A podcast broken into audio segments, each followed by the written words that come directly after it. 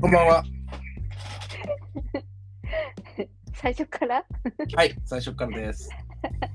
はい。この番組はストーリーテラーのハサミがストーリートールダーのイージーさんに役に立たない歴史の話をただ伝えていくという番組です。はい、こんばん ごめん。は。はい、いいね。はい。以上です。はい。はい。うん、はい。まあ、タイトルコールがあって、い、つもと逆だなっていうところからお察しの通り、うんうん今週からはですね、ハサミ会になりますね。はい。はい。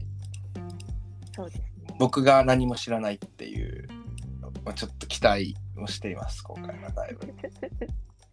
いや、みんなはイージーさんのあの社会ハマってたと思うよ。いや、僕の社会派はですね、まあ、またこの次のシーズンにちょっとお預けっていうことで。なるほど。ははい。わかりました。で、うん。もう行っちゃいます？早速じゃあ。いっちゃう？うん。そうだね。もうなんか一回プラダの話まあちょっとしたけど。でもうしたけど、ちょっと一瞬でオクラに入ったっていう。はい。なんか、いや、僕も結構期待してる、最初の枕から結構期待してるんで。いや、絶対そう、いや、そうだと思った。イージーさんって絶対その枕から仕込んでるよね、いつも。仕込んでるわけじゃないけど、なんか枕の話は何なんだろうなっていう。へえー、やめて、やめて、そういう。いや、なんか、いや、でもなんか、うんまあ、まとめるのが大変だったっていうのと、うん。なんだろうね。え、イージーさんっていつも何で、何ベースでまとめてるの？本？本ベース、基本的に僕はね、ネットは使わないです。ほほぼ一切使わない。インターネット。うんん。っていうのはやっぱりネットの情報って、まあなんか信憑性がやっぱりどうしてもないから、本に比べると。そのエビデンスっていうか、うんうん。うん。だからまああんまり使わないかなって感じ。そういい本に出会えれなかったんだよな、今うん回は。うん。っていうので、うん。そう。まあ、じゃあ、早速いっちゃいますか。じゃあそれいきますか。はい。しかも、たなんかこれ下手したら10分ぐらいで終わるかもしれない。本当に？まあいいや。わかんない。うん、そうだね。うん。そうそうそう。で、今回、私がちょっと、私の大好きなうん。バタバター。はい。ー。バター好きで、うん。そう前のケーキの会の時にも言ったんですけど、うん。食後にうん。バターをうん。バもうバターそのままにうんグ。ラニュー糖をかけて、うん。食後のデザートにして食すっていううん。ことやってるんですよ。はい。バタはい。バター。で、図書館に行ったら、ー。はい。なかなか出会えなくて、まあ唯一うん。これかなと思ったのが、バターの本ってもうそのまま書いてあるやつうん。はあったの。うん。ただ、まあ、このバターの本は、あうんの想定とかすごい素敵なんだけど、うん。あの、うんとね、なんか日本のバタうん。ーについて、なんかどういう種類のバターがあって、うん。みたいな本だったのね。で、最後の本うんにちょっと歴史が載ってて、うん。で、なんかこう、これにこうやると、こういう、このバターを使ってこういうお菓子を作るとこういう感じになるみたいな。うん。まあ、料理本に近かったってことかな。そうだね。な,、うんなんだろう、バターの大好きな人によるバター、バター紹介の本みたいなうん。感じで、うん。もう本当ね、これ、これこそね、釈迦に説法で、あの、最後の方のなんかパイ生地にどのバター入れるのかとかもイージーさんがやってる。っていうね、やつで。で、まあだからなんかここからはね、その歴史のところとかちらほらは参考にして、うん。私の中での、うんあの、いろいろなネットの話と、うん。それこそだから、なんか明治とか、明治か、あれ？なんだ、牛乳のところ、うんのあのホームページとかの歴史とか、はいはい。ウィキペディアさんの歴史とかうん。を、もうなんかもう流れがもう分からなさすぎて、一旦ちょっとウィキペディアのベースにしつつ、肉付けしたり、ちょっと削いだりしながらまとめてみました。わかりました。あちょっと盛り説法ではないと思う、全然。全然バターは詳しくなくて。本当なんかちょっと心配なのはバターティーとか出てきちゃうとね、チベットの方の。バター、あバうん。バターティーとかはちょっと人よりは詳しい。ピーマンのバターコーヒーがさ、やたら出てきてさ、いや、そこやじゃないんだよって散いや、々思ったんで。バターティーですよ、バターは言ったら。えー、バターコーヒー。それが聞きたいもんね。みんなそれが聞きたいと思うんだけど、ちょっと。いや、もうバターコーヒーよりもバターティーです。うん。え、そっちの方がいいの？まあチベットの方で飲まれてるやつですね。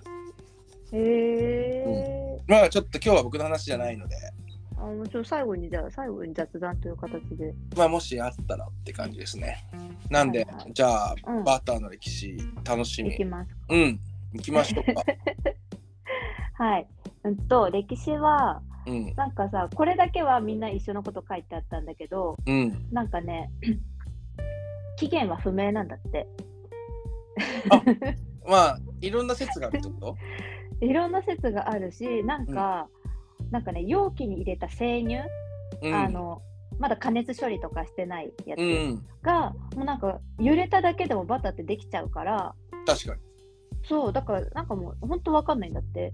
でもなんか、メソポタミア文明の時代うん、うん。には存在したっていうのがあるのと、記述があるってこと？メソポタミア。そう、あるらしいよ。えーでもそれよりも、うん、えそれよりも旧約、あ、そうか、その後か、旧約聖書は。旧約聖書やインドの古い経典、うん、マハーバータラ、あ、違う、マハーバーラタ。うん。っていうににも、バターらしきもの、入試としても記載が存在しているっていうのがあって、なるほど。そうで、旧約聖書ってさ、うん、なんか、改めて考えたらそうなんだけどさ、うん、この、まあ、ちなみにそのバターの話は、うん。旧約聖書の創世記っていう、なんかシリーズに入ってて、うん、なんかまあそう、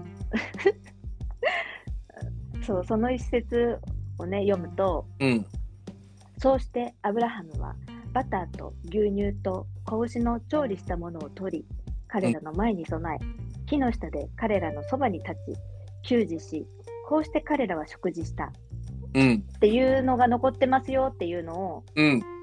すごい言ってて、で、創世記、ね、ね、創世記にさ、うん、めっちゃいろいろ載ってるんだね。なんか、アダム載ってるねとエうんそう、もうほとんどそれじゃんっていう。なんだっけ、モーセ、え、モーセの10回、あれ、海割るやつもそれ？そうだね。海割るやつっていうか、あ、そそう。そうそうそう。まあなんだろう、みんながさ、こう思ってるセリフってさ、結構分厚いかもしれないけど、うんうん。あれの5分の4ぐらいは旧約聖書で、うん新約聖書ってさ、5分の1ぐらいなんだよね。大体そうなんだ旧約聖書。うん。普通のさ、聖書はさ、聖書のことしか書いてない？そうでもない？いや、普旧通約の聖書って言ったら、うん。あの、まあ普通が分かんないけど、なんだろう、日えっと本キリスト出てくる。うん。それって新約聖書じゃん。でも新約聖書って必ず旧約聖書と新約聖書セットで置いてあるの。はい、挟まってるわけ。挟まってるってか本になってるわけ。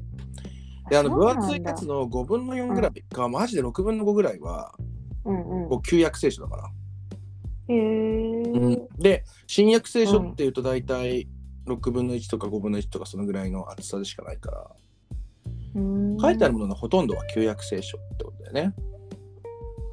いうことか。うん。なるほどね。でその中にあるってことだよね。そうそうそう、その多分一番最初の方なんで、創世記が一番最初なんだよね、そのシリーズ的には。創世記かな、そうだね。出エジプト記だっけ？出エジプト記って、それもう新約じゃないの？新約か、出エジプト記は。いや、旧約じゃない？それも旧約なの？あ、うんあ、うん、まあいいや。確か、いあ創世記があって、出エジプト記があるかな。うんそうだね。うんううんん、なんかさ、そそういうのもさ、一個ずつさ、見ていくとさ、うん。なんかさ、やばい沼にどんどんハマってさ、うんうん、そうそう、知らないことだらけだったから。え、その創世記の中にも出てくるってこと？そう、創世記の中にさっき私が読んだ、そうしてアブラハム1のところが出てくる。ええー。どのあたりなんだろうね。18の8。18の8知らない？まあなんか創世記って、うんまあ最初天地創造っていうのがあって、そうそうそうそう。でその後なんかまあ、うんアダムとイブみたいな話になってうんうんうん。、で、まあ、ノアの箱舟が出てきてうんうん。でなんかバベルの塔が出てきてみたいなでさっき言ってたその後なんだよねアブラハムの話ってあ、そうなの？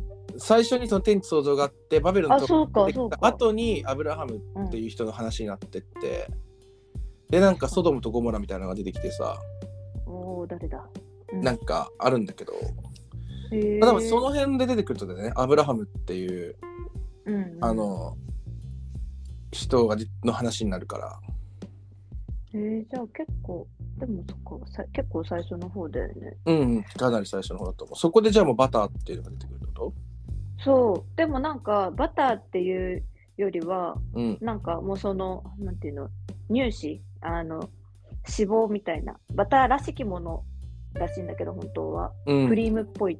うんスメターナとかすごい普通に出てきてさ、スメターナもしくはクリームとか出てきて、ススメターナ。スメターナわからんみたいな。っていうの。なるほどまあでもそう。その頃にはある、まあ、その頃にあるかっていうのは分かんないけどその、まあ、聖書って書かれたのってもちろんうん。その出来事があったより後じゃん。うんうんうん。うん、でまあその後ねいろいろ改変されてるからどこで書かれたかはあれだけど、まあでもだいぶ昔からあるよね言っても。そう、結構昔らしい。そう。でね、なんか最初の頃はバターがうん。作られた、作られ方は、なんか革の袋にうん。生乳を入れて、木に吊るして、うん。それを棒で打ってゆすって作っていたと見られる。うん。なんか雑な感じで。うん。で、その後は、なんかケルト、バイキング、ベドウィンといった放牧の盛んな諸民族へと伝わっていったってあってさ、うん。なんかバイキングってすごい詩の中で海の男たちのイメージだったからさ、うん。なんかななんでだろうと思ったらさ、なんか実際には略奪を専業としたものではなく、交易交易民であり、昔住んでいたと住んでいた場所では農民であり、漁民であったみたいなのがあってさ、うん。勉強になりました。うん 絶対普通に知ってることだな、これってい。やそんなことないと思うよ。本当、うんうん、そう意外なバイキングの一面を。うんで、うんと、古代ギリシア時代には、うんスキタイからうん地中海世界に渡り、牛のチーズを意味するブトゥルムうんと呼ばれていました。うんスキタイって知ってるイジーさん？期待は聞いたことありますね。そうなんか紀元前8世紀から紀元前3世紀にかけてウクライナを中心に活動していたうん。イラン系遊牧騎馬民族および遊牧国家。うん。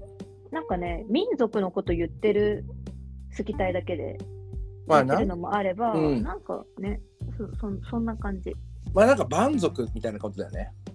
要は。民族？うん なんだその蛮族みたいなことでしょ。た多分それ。うん。うん。そうそう。で最初の頃はなんかそんな感じだったからうん。なんか野蛮人の食べ物とかうん。あとオリーブオイルが普及してるところあ普及してたからなんかそんなバターって必要なかったりとか、うん。あとチーズと違って保存性が効かないからそうだね。な。んか、うん。そうそう。だからねなんか紙あ紙やないや薬とか化粧品の潤滑油としてなんかごく一部でだけ最初のうちは使われていました。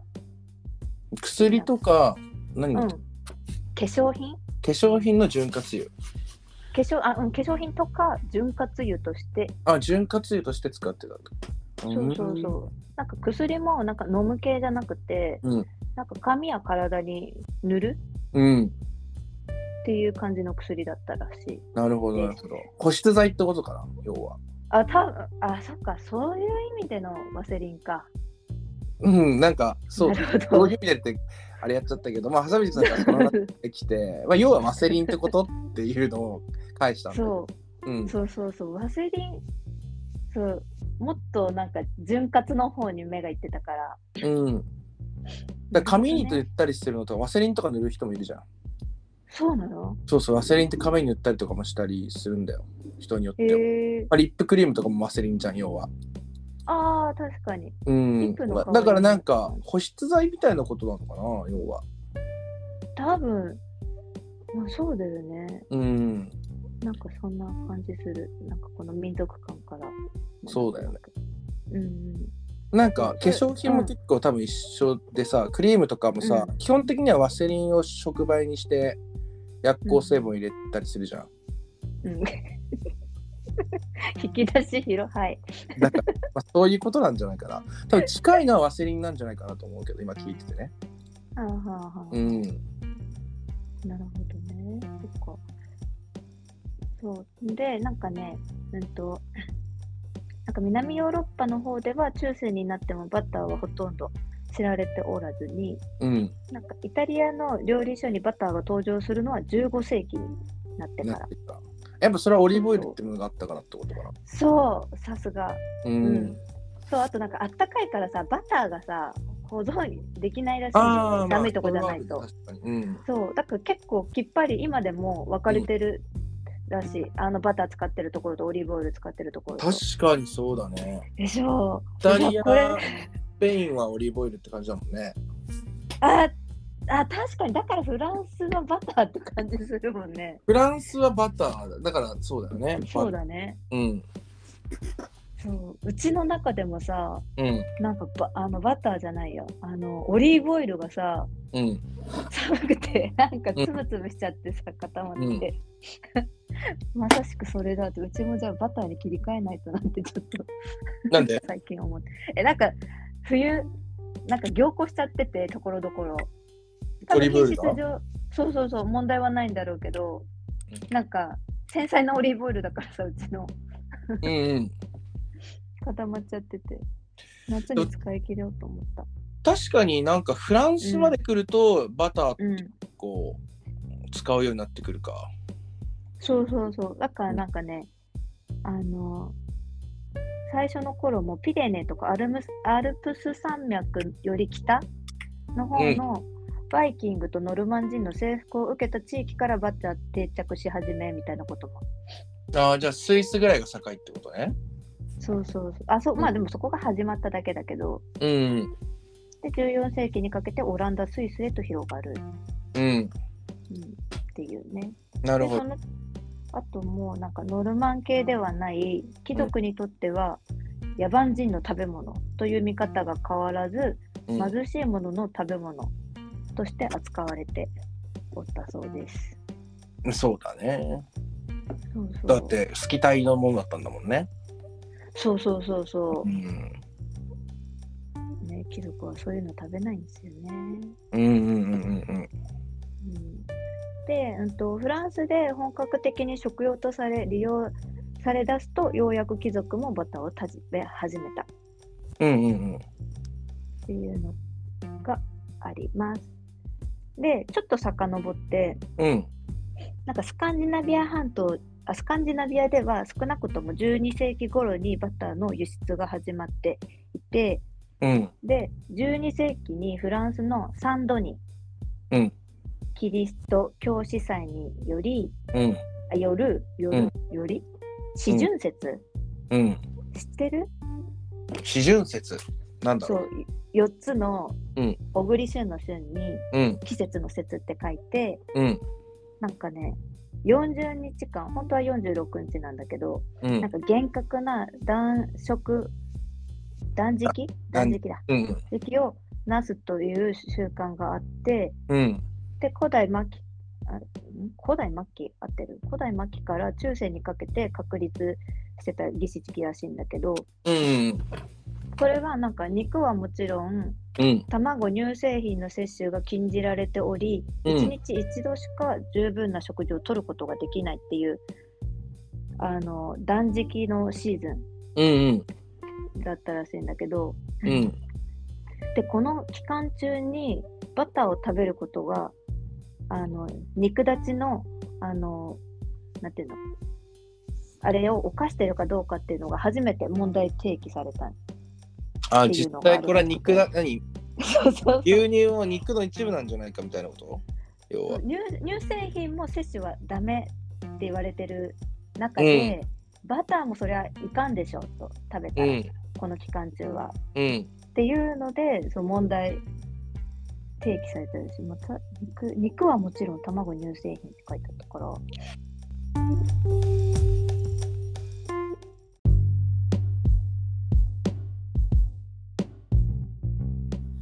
ごめんなさいね。はいいえいえ。あれですね。うんと、肉、肉を食べていいかどうか。どうかっていうところにバターが肉に含まれてるかどうかってことですね。そうそう。多分、うんあれなんだろうね。動物のものを摂取しちゃいけないっていう、あれなんだろうね。なんかうん。そんな感じだね、きっと。ビーガンみたいな。うん。ベジタリアンというか。そうそうそうんなんかこのキリスト教司祭によるこのお祭り、なんかなんだ、だなんか誕誕生祭みたいななんかそういうのもあったっぽかったから、うん。で、なんかね、で、それでこれがさ、12世紀の頃に始まったやつが、14世紀になって正式にうん。これは罰ですと決あ、定し200年かかって。そう、長いですね。そう。でね、それで、でもうその頃にはさ、もうバターに慣れ親しんじゃったさ、地域のさ、貴族たちとか、もう富裕層がさ、うん。もうその禁欲日にバターを食べるためのうん。食友所、まあ、日本でいう免罪符うん。みたいなのを取り付けるために、うん。その、あの、そのために寄進、なんかお布施みたいなやつだと思うんだけど、これ。うん、で、すごいいっぱい渡して、そのお金でカトリック教会は大いに潤ったっていう、ね、なんか最初の頃貴族とかさ、そういう人たちはバターなんてって言ってたのに、まあ、うんいや違う人たちかもしれないけど、まあでも200年あったらね。っていうのが、そういうこともありました。うんでなんかバターはその食べるだけじゃなくて、ランプの油としても代用された時もあって、うん。そう、あの、フランス北部にあるルーアンのうん。ルーアン大聖堂。行ったことあるイジーさん、これ。いや、ないですね。あ、本当？なんか、北部？北部。なんかへね、え大聖堂にはモネの連作もあるらしいよ。ルーアンってどこだろう？北部ってどの辺だろうね？カレーとかあの辺かなカレーっていう場所があるのカレーってあるじゃん。カレーってさ、ノルマンディー上陸作戦の時にさ、最初うん。来る予定だった場所。来なかったけど、確かにカレーには。え、なんか全部知ってる、なんか、単語なのにさ、なんか何も伝わらないんだ。まあ、北部ってことだね。だから一旦イギリスの方だったよね。うんうんうん。うん。そう、そこにあるところには、うんにバターの塔っていうのがあって、バッタそうルーはそう、あの、あれ、あれもね、なんかさ、本当か知らないんだけどさ、あの、出てきてて、あの、ノートルダムの鐘？ー。うん。もうなんか、ルーは、このルーアン大聖堂をモデルにしてるっぽいような、でもそれちょっと本当かどうかわかんないからやめとこノートルダムの鐘はルーアン大聖堂がう。うん。っあれなんだ。ていうね、うん。のを見たんだけど、うん。わかんない。裏は取れてません。うんうんうん。で、そまあまあ、そのルーアン大聖堂のところに、うんなんかバターの塔っていうのがあって、うんうんで、そこに16世紀の、うんそれこそその四旬節うんの時には、実際にランプの油にバターを使っていたっていうのが残ってるんえだけど、なんかさ、ここ、こっちはバター使っていいんだみたいな感じ、私は思ったんだけどさー、どういうこと？どういうこと？え、だってさ、なんかさ、四旬節の時はさ、食べちゃダメなんですよ、この、うんうんあの、なんか、私の中でこの動物に敬意払ってのこれなのかなって思ったのにさ、うんなんか食べない代わりにさ、オイルとして結局使ってたら意味ないじゃんってちょっと、いや、ディジャン説は絶対動物愛護ではないでしょ。あ、そうなんだ。意味としては。動物愛護っていうよりはどちらかというと体にこう、うんなんか不浄なものを入れないみたいな意味合いじゃないのかな。ああ、なるほどね。もうそれならすごい納得よ。うんなんか動物愛護だからとかじゃないと思うよ。なるほど。うん。なんか、そっかそっか。ね。まあ、そう。で、これが、まあ、世界の歴史って感じで、うん。で、今度日本は、うん。なんか、6世紀うん。に、実は結構早い段階に仏教とともに、うん。あの、この乳を利用するうん。文化が渡来してて、えー、早いね、思ったより。そう、でもね、これねうん、そんな定着してないっぽいんだよね。で、なんかまあ最初そうだよは、うん。そう、牛乳を濃縮したうん蘇っていうやつ。あ、まあそうね。はいはいはい。知ってる？そう知ってるよ。あの、蘇我氏の蘇でしょ？蘇って。え、蘇我氏の蘇これなの？なん。か酒、磯の蘇じゃない。違う？酒、え、酒の三髄側じゃないやつに乃木編。そっち？別の蘇あ、蘇でもそれもそれもそうなのか。乃木編、え？酒になる？の乃木編、さえ、さ酒の右側がうん変になってて、うん。で、乃木編が右側にあるの。全然作った方下手だね。いどういうこと？ちょっと待って。乃木編が右側にあるの？乃木編が右側にあるの。えー右半分が乃木編で、うん左半分がお酒の三髄取ったやつ。で、ねえ蘇っていう漢字があるの。でも確かにこの蘇調べたときね、もうその、そっちの蘇我さんの蘇もね、一緒に出てきてた。あ、それじゃないんだ。なんか蘇って昔さ、うん、なんかあるじゃん。その蘇我氏の蘇みたいな。うん、あるあるらしいね。私もこの時知った。うん。最古の乳製品としてあ、そう。あ、それかと思った。違う？漢字が違うだけなのかもしれないよ。まあなんかひょ蘇ってたらどっちかまあでもさっていうとバターっていうのはチーズに近い気がするけど。あそうそう、うんうんうんうん。なんか、そうって言ってるから、そうそうっていうのがちょっと。うん。うん。なんえ、多分そうだからさ、、そのうん蘇我氏の蘇とさ、うん。言ってる蘇って多分一緒のこと言ってる一緒なのか一緒のこと言ってるっぽいよ。あ、そうなんうん。うん。まあでも、そうだね。最 最後の乳製品としてって言ってるだけだから、多分それのことだと思う。うん。まあで、それがちょろっと入ってきて、で、その後は、江戸時代うん。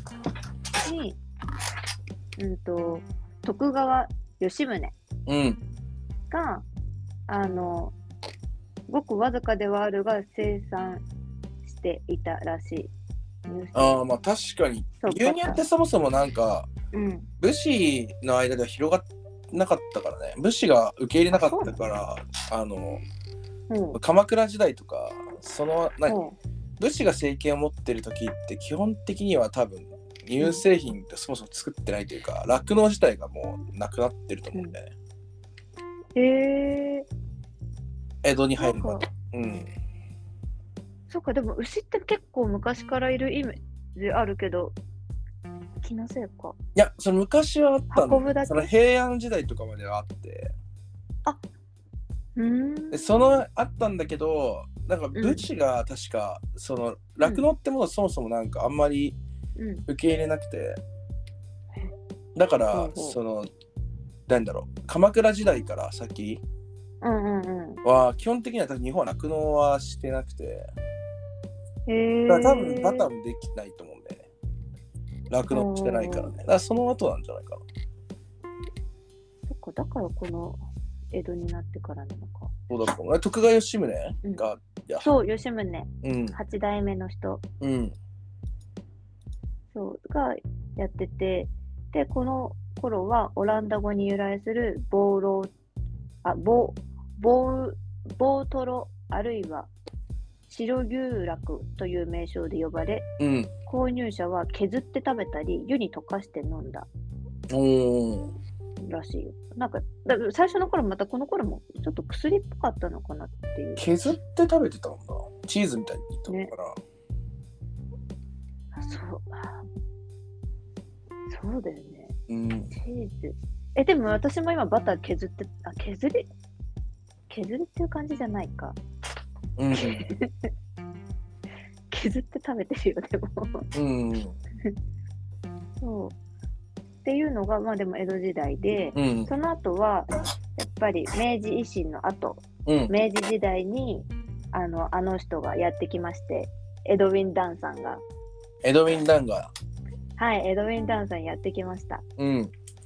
そう。で、政府が外国人相手に、うんまあなんか乳製品を普及するためだったりとか、まあ日本に普及させるためうん。に、酪農の、酪農がここから広がっていきましたっていうのが、まあざっとした流れでさ、エドウィン・ダンさんもさ、うん。ちょこちょこいろんなところで名前をさ、見てたからさ、本探まあ、しにカレーの行ったんだけど時出て、きたっけ、エドウィン・ダンって。そう、出てきたよ、出てきた。ううんん。だ結局、その北海道は酪農もね、うん。するからね。そう。で、なんか、どこだっけ、横浜の方でさ、ななんかいろいろやってたみたいな話もさ、うん。なんかネットでは見つけたんだけど、うんな。んか図書館で全然見つけられなくて、うん。でさ、エドウィン・ダンで調べて、うん。あの本検索する機会で、うん。うんそう。じゃあさ、なんかさ、3冊ぐらい出てきたの？で、あ、あるんだと思ってさ、うん。もう広い図書館のあっち行ってこっち行ってしたらさ、全然違う、ただのエドウィンなんとかさんの本でさ、うん。宇宙系の本と、うん。うん。なんか、ただの小説と、あとなんか、おなんかクラシックの音楽のなんかにもあるらしくて、うん。なんかね、全然ダンさんの話はなくってさ、うん。でもついでにクララ・シューマンの本借りて帰ってきたっていう、なるほどね。そう、クラシックうん。の回もちょっと活用しつつ。うん。うん。で、まあ、で、ここまでが日本の、まあ、ざっとした歴史。うん。で、ちなみにさ、よくなんか、まあ、バターとマーガリンって、なんか、同うんじような用途で出がちそうだね。じゃんね。そう。で、まあ、マーガリンがちなみにできたのは19世紀末うん。の戦争の混乱でバターの価格が高騰し、うん。ナポレオン3世の命令で、バターの安価な代用品として作られたのがマーガリンである。まあ、なるほど。でもこれも多分ね、もうちょっと諸説あるっぽいからあれだけど。うん。そうそう。これは三世の前で出てきたもんね。3世。ナポレオン3世が？この前、あの、ラグジュアリー、前回のシーズンで出てきた人あ、の、あの人の旦那さんだよね。あれ？あの人の旦那さんじゃないの？あれ？何々あ、どう忘た？あの、そのラグジュアリーな。あ、ウジェニーね。奥あ、そうそうそう、ウジェニーさん。ウジェニー公が配偶者だったんだよね。そうだよね。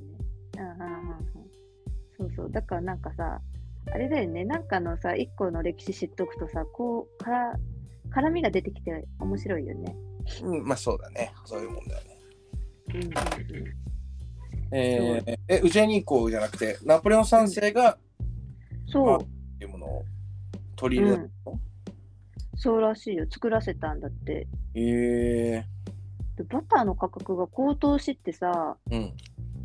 なんかナポレオン賛成くらいになったらさ、もう高騰してようが、なんか関係ないんじゃないかと、ね、豪勢なパーティー、パーティーでさ、まあでも確かにマーガリンって言葉の由来はそのマルガリン酸だもんね。だからマルガリン酸を発見したってことかな、ナポレオン三世の時に。マルガリン酸っていう、え、酸があんの？マルガリン酸っていう酸があって、まあ、これがマーガリンの実は語源なんだよね。マルガリンってえ。ーうん。それを確か発うんがあるんだけど、それがまあこの頃にはまあ見つかってたってことだよね、ナポレオン三世の時は。そうだね。なるほど作られ。てるからね。19世紀末。うん。うんうん、まあナポレオン三世って1870年ぐらいだから、そうだよね、うん1800年、19世紀末ぐらいでね。うんうん。そう。で、ここまでは綺麗にまとまってるんだけど、この後が、うん、なんか四方八方に行っちゃって、うん、ぐでぐでしてるから、うん、なんかまあいいかなって感じなんだけど、うん、なんかね、もうバターが体にいいっていう時代があったり、その後、いやそんなことはないっていうあの科学者たちの やり取りの記事とかもあったり、うん。でもこれもうそれも5年ぐらいの前の話だったから、一通り調べたものの、うん。なんかあんまり、あんまりだなと思って。うん。であと、私、好きなのがさ、グラスフェッドバターなんだけど、うん。なんかさ、普通のバターは、しなん小屋の中、こ 小屋って、あれなんていうの、車、車、車用？違うな。茶よ。なんか、あの小屋、小屋の名前あったなと思ったけど、出てこないからまあいいや。うん。そう、の中で、うん。あの、餌を与えられてさ、しかも、なんか、結構穀物とかの餌を与えられることが多くて安いから。そうだね。そうでしかもそればっかりだと病気になっちゃうからって言って病気にならないような、まあ、うん薬も一緒に、あのた食べながらうん。ただそこにいてお乳を絞るっていうだけのああ、牛舎のこと言ってたのね。あ牛舎牛舎でよかった何の話をしてるかって。はい。ここまで来た。そううん。そうそうっていう牛乳とかさ乳製品が主なんだけどうん。そのグラスフェッドバターっていうのは、うんこれもいろいろあるからいちょっと難しいところなんだけど、うん。その草ちゃん牧草を食べてるっていうグラスフェフェットを与えるで餌として与える。うん。でできたバターっていうグラスフェットバター。あだグラスだから芝ってことかな？そうそう芝生もでもねなんか私芝生だと思ってたの、だからさ、全員グラスフェットバターって書いてあれば放牧されてるもんだと思ったんだけどうん。なんか中にはその牧草っていう表記もあって、うん。牧草を与えられてる牛っていう風な記載のあるやつもあったからうん。一概に全部がその放牧なわけじゃないのかもしれないっていううん。のをちょっと今思ってうん。また難しい沼にはまりそうなんだけど、うん。なんかねそうそうでも基本的にはそういうちゃんと放牧されてその自然な草を食べてうん。あの育った牛のミルクうん。で作られたバター、うん。だからさちょっとお値段は張るんだけどうん。なんか牛にとっても良さそうだなと思ってうん。なんかそれをメインで使うようにはしてるんだけどうん。でもそうやっていなんかうんまあいいやなんかうんこだわり出すとどこまで行ったらいいのか分かんなくなるからいつも難しいなって思ってるんだけどうん。であとさまあでそうそうそのグラスフェットバターっていうのがあるっていうのとうん。あと発酵バター？うん。あれさ、なんか、今回バターのこと言ってたらさ、今、うちの冷蔵庫にさ、バターが3種類あってさ、うん。カルピスの特選バターと、あ、カルピスバター有名だよね。そう、うん。あれ、美味しいね。ああ、やっぱ有名だよね。でもあんま売ってないからちょっと、あんま食べたことないんだけど。ほんと、なんか、成城石井にあったよ。あ、ほんと。なんかいつも言った。わかんないけど。なんかね、しかもさ、細長いやつが売ってたから、うん。これ普通の200とか買うとめっちゃ値段、100私 100g なんだ買ったんだけど、でも500円くらいはするからさ、うんうん。ほんと特選って書いてあるだけあるなと思って。とあと、四谷バターのうん。発酵バター。うん。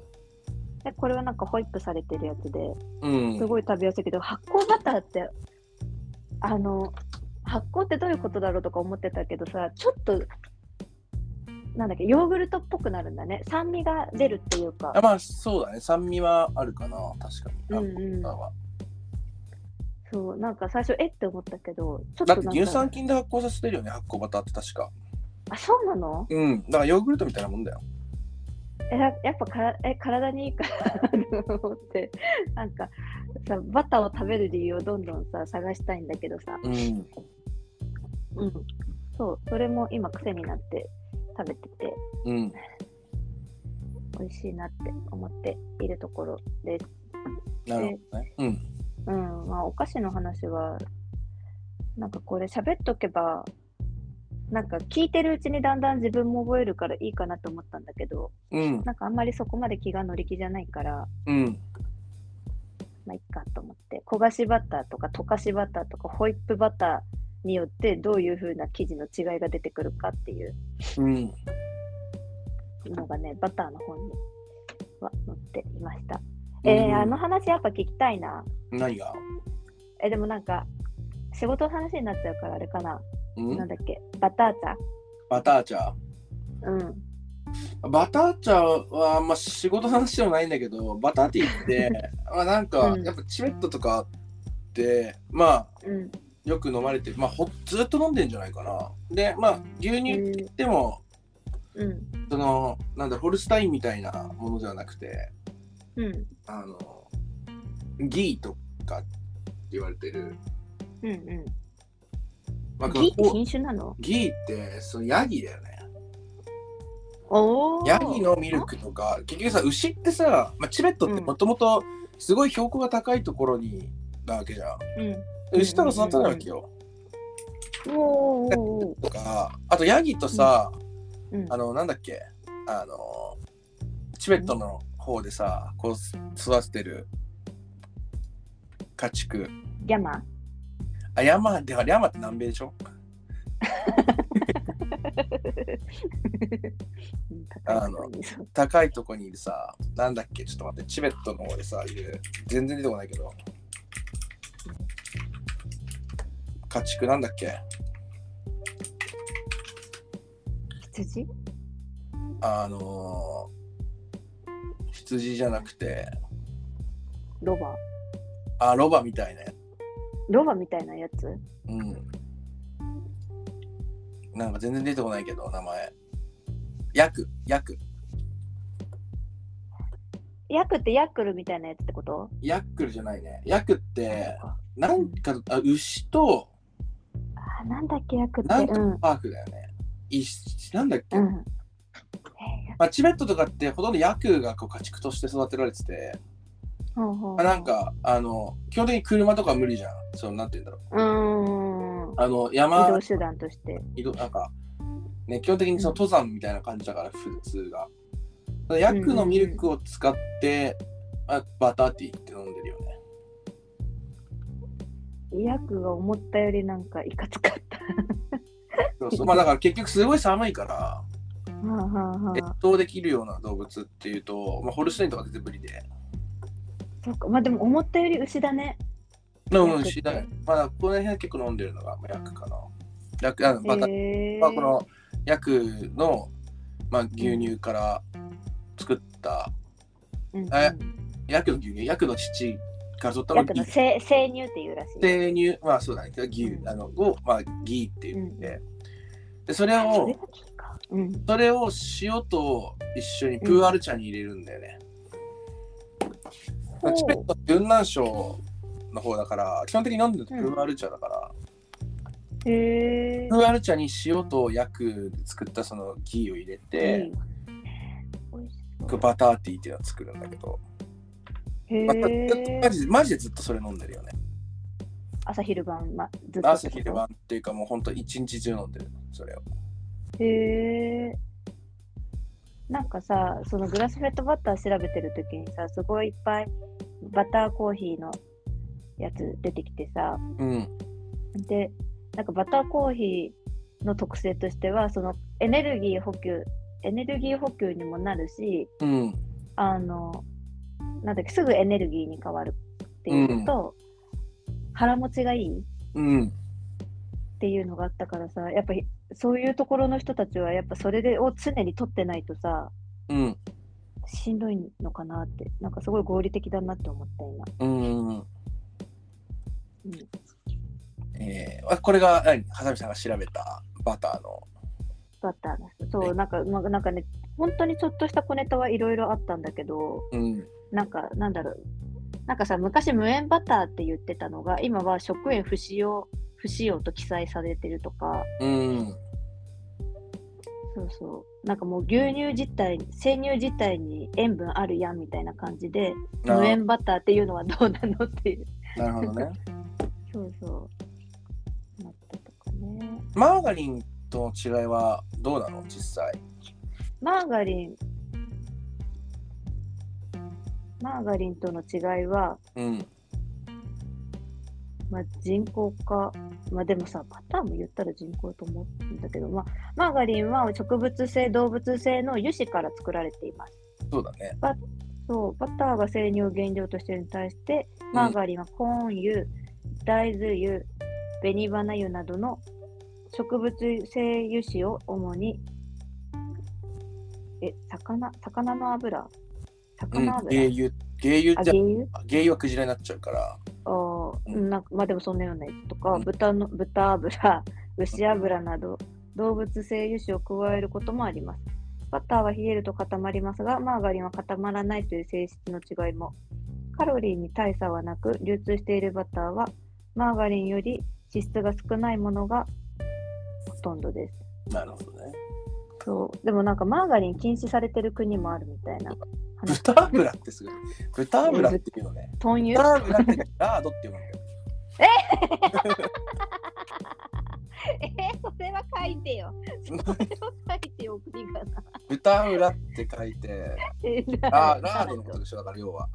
もラー豚ドっ油って誰もわかんないでしょ、だって。いやだって書いてあるの豚油って。そうバ豚油と牛書いてある油。けど、だ豚油って言っても誰もわかんないから、そこはラードって言ってあげようよ。えそこ、まあそういうことか。うんなるほどね。まあ自分の言葉で言うから、やっぱり。うん。うん、豚油って言われても、豚か書いてある。要は要はラードでしょ？うん。そういうことだね。うん。あとね、なんかバターを作るのにさ、うん回転式マシンを使うんだけど、それのことをバターチャーンっていうらしくて、うん。なんか攪拌する、攪拌がチャーニングっていうらしくて、うん。だからなんかそれにあやあやかって、うん。で、バターチャーンってやつがあったけど、なんかなんていうの、樽？うん。酒樽みたいな樽のうんを横向きにして、横にハンドルつけて、うん。樽がぐるぐるぐるぐる回るようにうん。なってるっていう道具なんだけど、そういうのを使って昔は、とか北海道とかでやってたらしい。うん。なるほどね。そなんか、う。うん。なるほど。え、小ネタは何？結構ボツになった小ネタがいっぱいあるってこと？なんかね、小ネタすぎて、うん。あの、まあ、メモったんだけど、うん。そのメモが全部、うん。今録音してる方の携帯に入ってんだよね。うん。メインの方のストーリーだけ、うん。私は用携帯に移して、うん。それ見ながら読んだから、うん。それ見ようとしたら全部、なんだろう、録音止まるうん。っていう状態。あとなんかあったかなえ、バター、イージーさん好き？もっと好きだよ。普通に料理とか、まあお菓子作りとかめちゃめちゃ使うしね。あ、そう、その時何バター使う？無塩バター？やっぱ。まあ無塩かな。別に有塩でもいいんだけど、うんやっぱり塩分計算とかむ難しいから、そうすると塩分計算とかさすがだね。お菓子作りはさすがにやってるんだと思うよ。なんだろう、料理じゃないからお菓子作りって。まあ、適当だと結構ダメで、ね。結局そのさお菓子を作るのっていうのは、どっちかっていうと科学に近いんだよね。ほんこれはなんか適当に作ると失敗するんだよ、結構お菓子作りって本当に。例えばそのうん。焼いオーブンに入れたら生地が膨らむってあるじゃん。うんうんうん。で膨らむっていうのは化学現象なわけよ。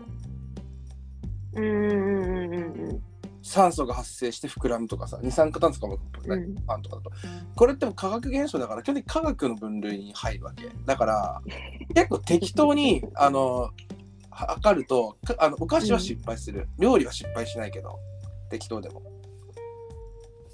だからそのお菓子のレシピうんうん。に少々とかってあんまないんだよね、一つまみとかさ。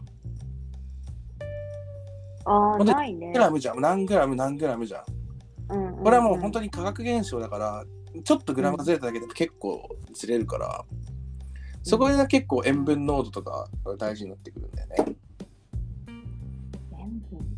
えーえ、じゃあさ、あのうん焦がしバターとか溶かしバターとかポマードバターとかもさ、うん。しっかり使い分けて。まあ、あんま使わないけどね。使わないの？あんま使わないかな。けど、バター自体は別にそんな嫌いじゃというのないけど。でもなんか、ハサミさんみたいにまずバターを、うん。になんかグラニュー糖かけて食べるとかはでも今さ、だってお菓子の作り方の話聞いてさ、そういえば本当に最近、お菓子、あ、まあでも去年とか作ったか、ほんとたまに、それこそくるみとか買ってきたときに、うん。うん。ちゃんといって割って、うん。で、くるみの実出して、あ、まあじゃあ、なんかパウンドケーキみたいなの作ろうかみたいな時とかあるけど、うん。なんだろうね、オーブントースターもないし、うん。それが大きいのかな？トースターはあるんだけどね。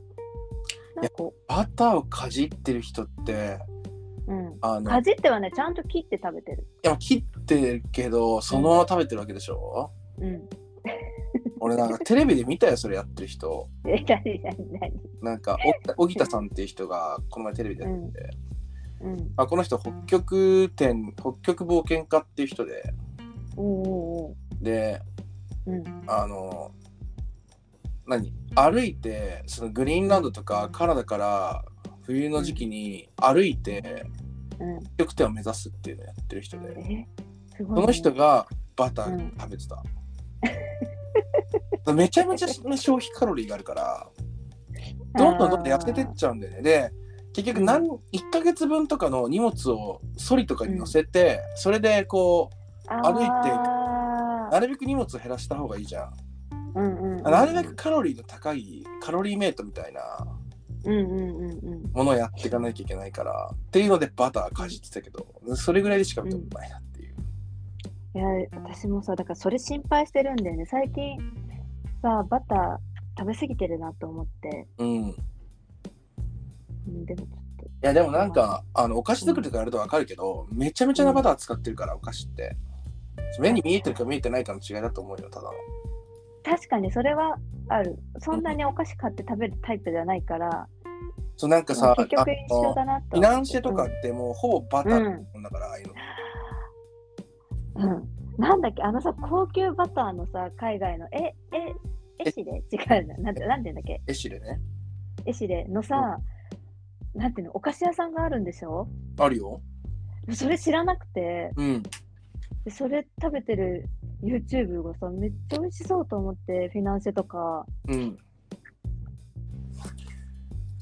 俺ちょうどど、この前、うん4ヶ月ぐらい前が今年の誕生日だったんだ、去年誕生日だった12月にねうんうんうん、その時に友達が誕生日パーティー開いてくれて、おうその時にエシレのバターケーキを買ってきて確か去年の末の俺の誕生日ケーキはエシレのバターケーキだったよ。マジで？うん。なんか朝本当に8時とかに並んでくれてて、うんうんうん。うん。10時オープンだけど、8時とかでギリなんでしょ、だって。そう8時とかにギリで。やば。すごい。愛されてるね、じいさん。いやー嬉しかったねへえエシレはね高級バターだよねうんうんううん。ん美味しい。なんか美味しい。そう、だからなんかもうあんまりでもハマらないようにしようと思ってるんだけど、一個すごい日本のうんバターで、うん中洞牧場のピュア、ピュアグラスフェッドバターっうんていうのがうんすごい気になってる。えー、100g で2000円うするんだけど、でもここは放牧がガチ放牧で、うん合ってるかな？なんかで読んでて24時間放牧なんだって。うんだからさ、めっちゃいいよね。あ、書いてあった。で130ヘクタールの牧牧場を運営。特徴は何といってもその飼育方法。牛は太陽と月と雨だけで育った。や、ヤシバの、のの芝なんていうのうん。と野草と木の実を食べて山山山清水。うん。お飲み。山清水だね多分それ。山しお飲みえっと通年昼夜を山で自由に過ごすうん搾乳小屋はあるが、いわゆる牛舎ではないのだ。なるべく自然の形でってことね。そう、繁殖も自然だって。ええ自然交配、自然分別、分、分、べ分娩？あ、分娩か。うん。で、生後2ヶ月の母乳、飼育じゃないな、なんだろう。うんで、動物の本、動物の食性と本来行動を守ると、畜産動物は当然健康になり、ひいてはその乳や肉を口にする人間の健康にもつながるのだ。そんなグラフェット。草で育てた牛の生乳を使って作られたバターは直塩不使用発酵タイプと合わせて2種類を販売しているそこれも売ってたんだけどささすがに手が出なくて2000円ちょっと高いね。うん。そう。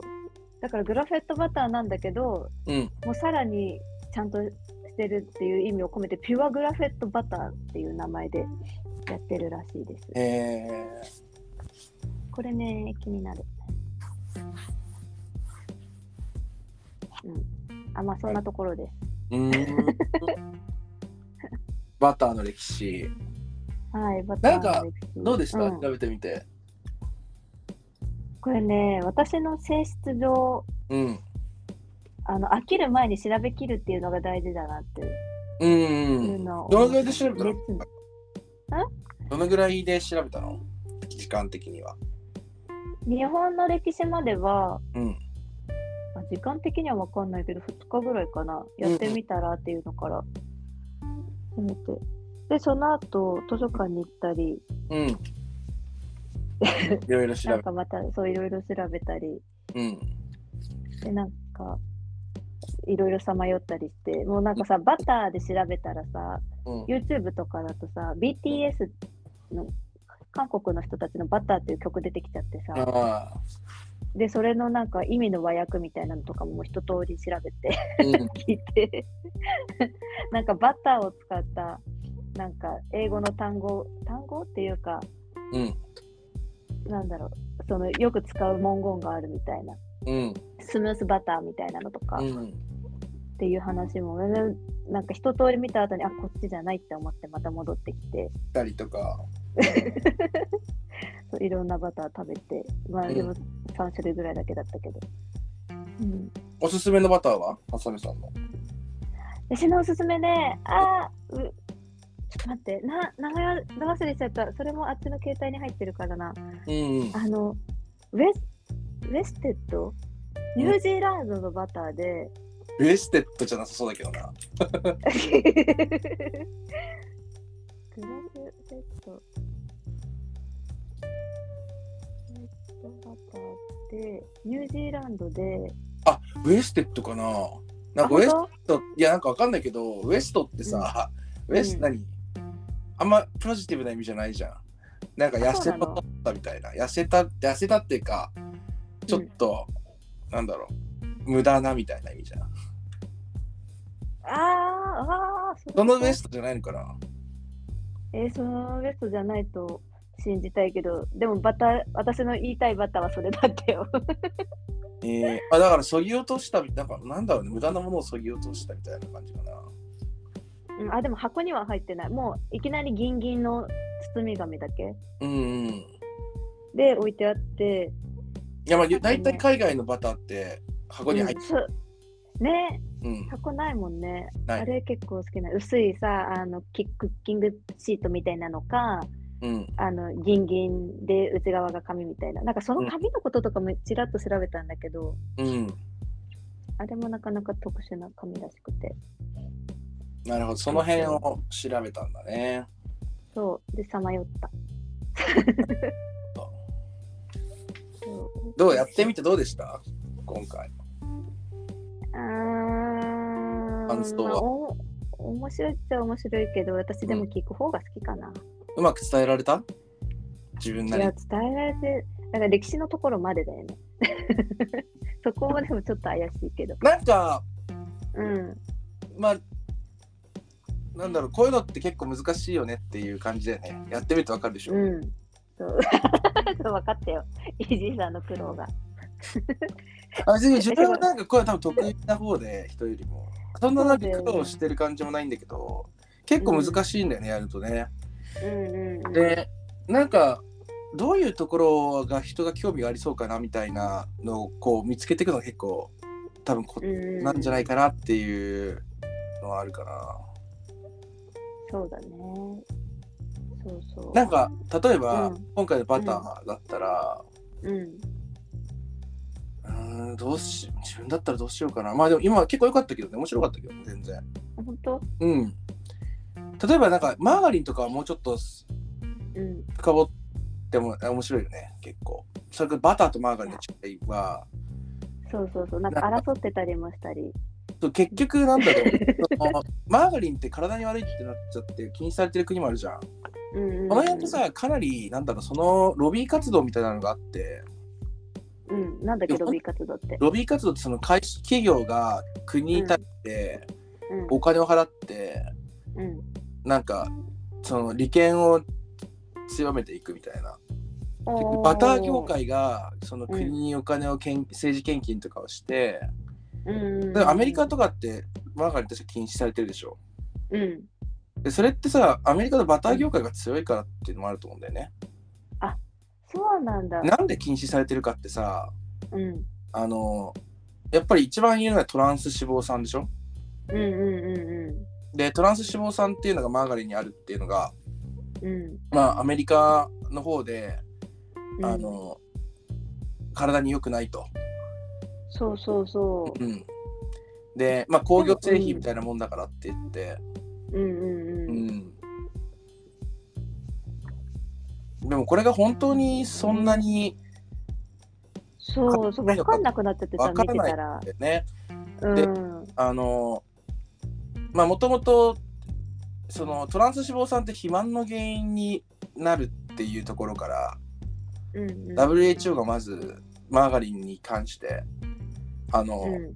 あんまり取らない方がいいあのへなるべく減らしていきましょうっていうのをやっていくんでねほうほうほそうでアメリカは禁止知ってるじゃんう。うんうん。であのマーガリンとバター例えば日本はじゃあマーガリン普通に売ってるじゃうんうん。んでそれってななんでマーあのでマーガリンってじゃあなんで体に良くないのって言ったらトランス脂肪酸じゃんうん。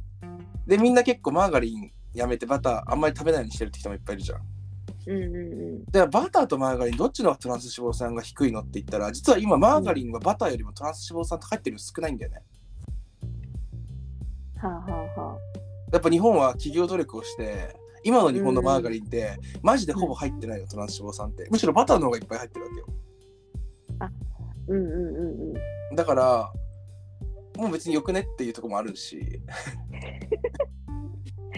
そのやっぱ企業の、まあ、どのぐらい強いかっていうのとかのやり取りとかは結構うん。なんか面白かったりとかすると思うよね。なんかそういうところにこうフォーカスしても面白いよね、こういうのってこれから。うん。だからマーガリンってさ、じゃあどこがうん。作ったのかっていうとさ、うん。あ確かあれって、俺これ今、あの、記憶だけを頼りに喋ってるけど、うんなんかマルガリンさんが確かもともとあって、うんで、マーガリンって名前になって、で、製造に成功したのって確かオランダの会社なんだよね。もマーガリンっていう会社があるんだよ。確か。うあもう会社名がそう、マーガリンっていう会、マルガリンさんからマーガリンができて、うんうんで、それがマーガリンユニっていう会社なんだよね。オランダほ。で、これのマーガリンユニって、今なんていう会社になってるかっていうと、ユニリーバっていう会社なんだよ。うおおめちゃめちゃでかい会社だって、ユニリーバって会社あるでしょ。あれってもともとマーガリン作ってる会社なんだよね。へえってなるもんね、へーってね。だからこういうの、こういう話とかがいいかもなって思ったわけ。うんうん。そうなんかささっき言ってたバターをめぐるあの戦いのやつも、そうそうバターを取り取りすぎずマーガリンに置き換えるのが健康的と言われたが今はむしろバターは健康的という専門家さえいるっていうところから始まってうん。で54年を経て敵から味方にバターをめぐる評価の変遷っていうのがうん日。経ヘルスに載ってたっていう記事、5年前の記事うなんね。まあでも本当にこの辺は分かんない、本当のところはどうなのかね。ねえ、そうなんだよね。で、なんかもう別にど、なんか、どっちにしろ、そんな大した量は入ってないっていうのがこれで言ってたのか。なんか、まあ、あとコレステロールがどうのこうのとか。うん。そう、私が好きだから、なんか、食べてもいい理由が、なんか心置きなく食べれるうん。理由がないかなと思って探してたんだけど、いまいちパッとしたのが、信憑性があるのが探しきれなかったんだよね。ままあでも何でも、でも食べ過ぎてる気がするから、それはちょっと気をつけないとなとは一応思ってる。何でも食べ過ぎは良くないから。いやーでも、まあ、今回は、うん。とハサミ3回で、これ第2週もややる？なんかまだ用意してる？え第もう特別で終わりやる。もういい。うん。なんかどのぐらい用意してるかも全然知らないから、第1週だけってことでいいのこれは。えー、いい。なんかね、そう、この後スムーズに見つけられる気がしないから、なんか、かね、検索の仕方が、ちょっとのか、なんか、図書館でもうちょっと本見つけてきたかったなっていうのありながら。うんあとで、あとなんかこれ以上バターのこと調べてると、ますますバターの消費量が激しくなりそうだから、うん。もうね、このくらいでいいです。このくらいで。はい。あじゃあちょっと、じゃあ今週はハサミ3回で、はい。まあ、ちょっ。これはハサミさんも聞き自分で聞いて、うん。聞かないだろうな。でまた来週から通常放送になりますんで、はい。うん、ちょっと、あ、いけるの？うん。いい来週からこう、それこそ忙しいんじゃないの？イーさん。いや、そうなんです。今ね、今ちょっと、まあ、これぐらいは来週話しますか。ああ、はい。わかりました。はい。じゃあ、来週ってことで、はーい。はい、ありがとうございました。また、じゃあ、はーい。3回はうん半年に1回ぐらいあるのかな？わかんないけど、気まぐれに。またあるかもしれません。はい。はーい。それではまた来週。はい。ありがとうございました。